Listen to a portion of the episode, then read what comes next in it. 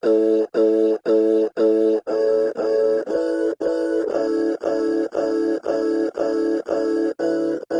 is Jim Minns, Communications Officer with the PSA. On the podcast this week, there are people who sometimes think a single incident of inappropriate behaviour may be bullying. While it's not bullying, it is a warning sign. What is bullying in the workplace, and what can you do if you are experiencing bullying?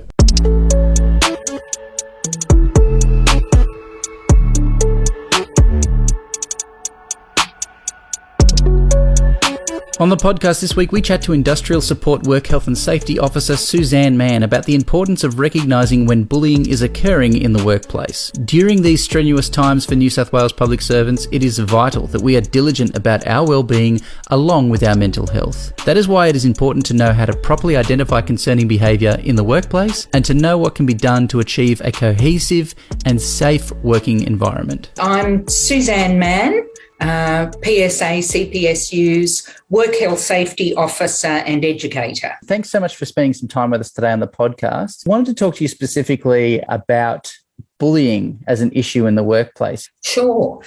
It's really important that when people are talking about bullying, they go for the definition that is documented in uh, there's a safe work document guidance for preventing and responding to bullying. There's sort of an accepted definition and that is that it is repeated unreasonable behavior directed at a worker or group of workers and it creates a risk to health and safety.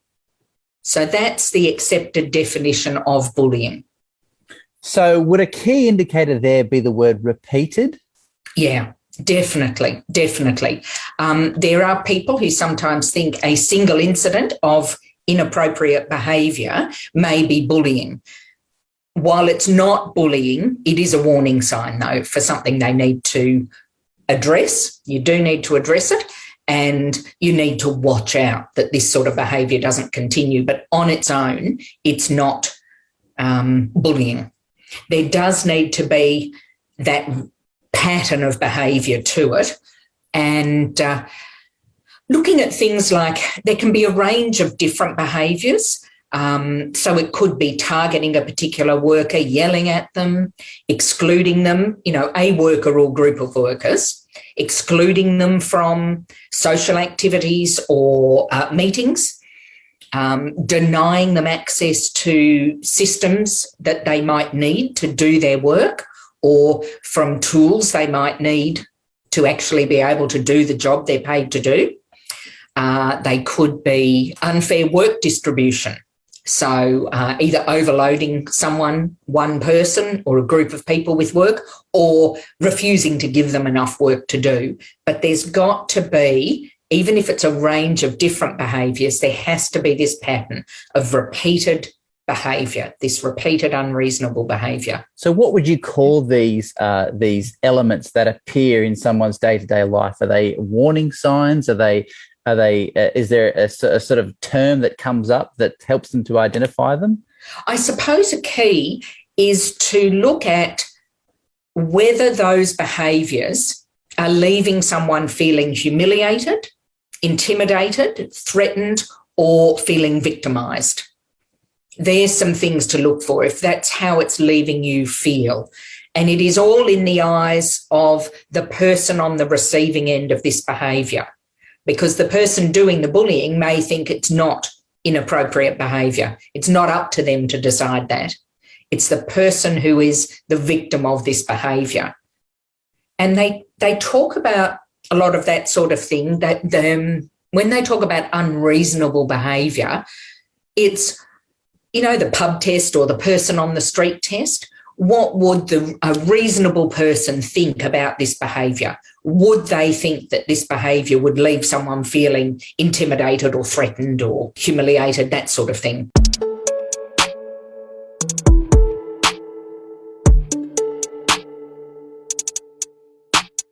Suzanne, you run very successful education programs for our members around these types of situations. And I know that you're running them now even during COVID. They're very important issues that need to be addressed, and they're very uh, popular amongst our members. Is there a series of situations that are coming up in these sessions that are reoccurring, that are red flags that you're seeing again and again? Worker to worker bullying is common, and worker to manager bullying also occurs.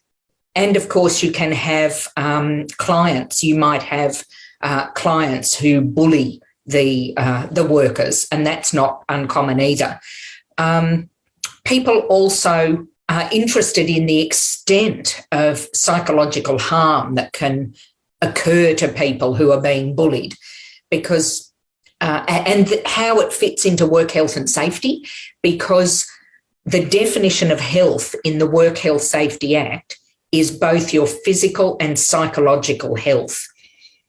And people haven't realised. They think of health and safety and they think of slips, trips, and falls, um, you know, manual handling, all of those sorts of things. They're not thinking about psychological hazards. So that surprises people that they can actually use work health safety avenue to deal with these things. Another thing that does occur is people concerned about repercussions for reporting bullying. But again, this is where the work health safety legislation is so powerful in dealing with bullying because there are a number of sections, sections 104 to 109 in the Act, they, they talk about the prohibition of discriminatory conduct against anyone raising a health and safety issue or helping someone with a health and safety issue. And there are protections in there for workers. So they don't need to be worried about raising bullying as a health and safety matter. You would imagine that adherence to the legislation would be much more important in the public sector. Would, is that the case though? It should be, yes. it certainly should be. And the part of what we're doing in educating people about the Health and Safety Act, the legislation and the duties of their bosses, their employer, and the duties of them as workers. Uh, these all contribute to showing them how they can use the Health and Safety Act to support them in these sort of situations. Because as opposed to a complaint or grievance, which is a policy. With work health safety, it's the law. And you've got, if you report something as a work health safety incident, there's this chain that must be followed and it's legislated. You get an incident report, you have to investigate it, you've got to look at resolving it. And if you don't, you can go to the regulator and the regulator can step in and take you through a process to get that issue resolved. So you've got the law behind you, and that's why it's so much more powerful. What are some of the methods that uh, you teach members to cope with bullying in the workplace? Okay, a really, really important thing if you think you are being bullied is to keep a record, keep a diary note of it. Whether you use a paper diary or whether you have an email chain, you've got incident reports, all of those things that form your evidence to show what's going on. That's really, really important. And it is very important to keep those records secure. If you're doing a paper diary, don't use a diary that work has given you because that's their property. They've provided you with that. Get your own personal diary and keep it secure. If you're using emails, if there's an email chain or incident reports, take copies of those things and keep those copies secure. So that's the first really important thing to keep a diary of what's going on. And in the diary, it, you can keep it quite simple. Things like um, you put the date and time in case there are multiple occurrences in a day, date, time, what happened, who was involved, and importantly, how it left you feeling. Like you said, repeated behaviors. Yeah, repeated unreasonable behavior. And keeping that diary gives you that evidence. It helps you to realize that you're not just imagining it and it's maybe not just a personality clash. There's something more to it here. It's also really important to find someone you trust to talk to. I'd say first thing, go to your GP, talk to your GP about it and say, this is happening at work. But also find someone you can trust to help you and support you to deal with bullying, to deal with the process you're going to have to go through if you want this dealt with. Okay. okay? They can help you with the incident report because you should as you know, we're advocating, deal with it as a health and safety issue. That means logging a work health safety incident report. So make sure you do that. But having someone trusted to talk to to help you do all of that is really, really important. They may actually know of other people who are experiencing the same thing.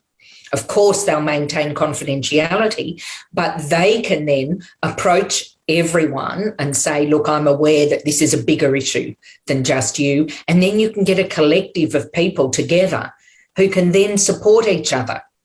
If they're all going through this bullying, they can then support each other with the HSR's assistance or the delegate's assistance to deal with the process of reporting it and uh, and having it resolved. Suzanne, you've run uh, these uh, education classes for our members for quite a while, very successfully. Can you give us some scenarios or some stories just to let members who are listening know that getting in contact and coming along to these classes and these education uh, uh, developments that we provide is worth it? What I get more is feedback from me- members at the end of the session saying, right, we now have a better understanding of what bullying is. We understand how to approach it and we feel more confident about doing that. And we know that the union's there to help us. Suzanne, if our members want to know more about work health and safety, how can they get involved in your sessions? When COVID hit, we flipped to online because we couldn't do face to face anymore. We may return to face to face in the future and do full day sessions, but at the moment, the bulk of the work is one hour webinars and half day workshops. They fill up really, really quickly, guys. The last two I've done, we got over five. Well, I did two bullying. I've done two bullying and two uh, mental health. And we got over 500 registrations for each of those sessions. So, all four sessions, over 500 regos. And we have to stop it at 500. So, you do need to be quick to get in because if you're over that 500, you'll be declined access and you'll need to look for another session. But do keep your eye out for bulletins because there will be more bulletins with more links to more of these one hour sessions. Suzanne Mann, thank you so much for your time today. It's a pleasure. Call the PSA CPSU New South Wales today on 1300 772 679. That's 1300 772 679.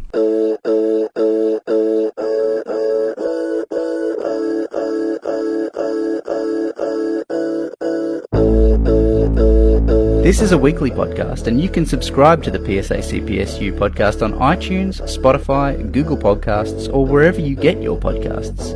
I'm Jim Minns. Thanks again, and you'll hear from us next week.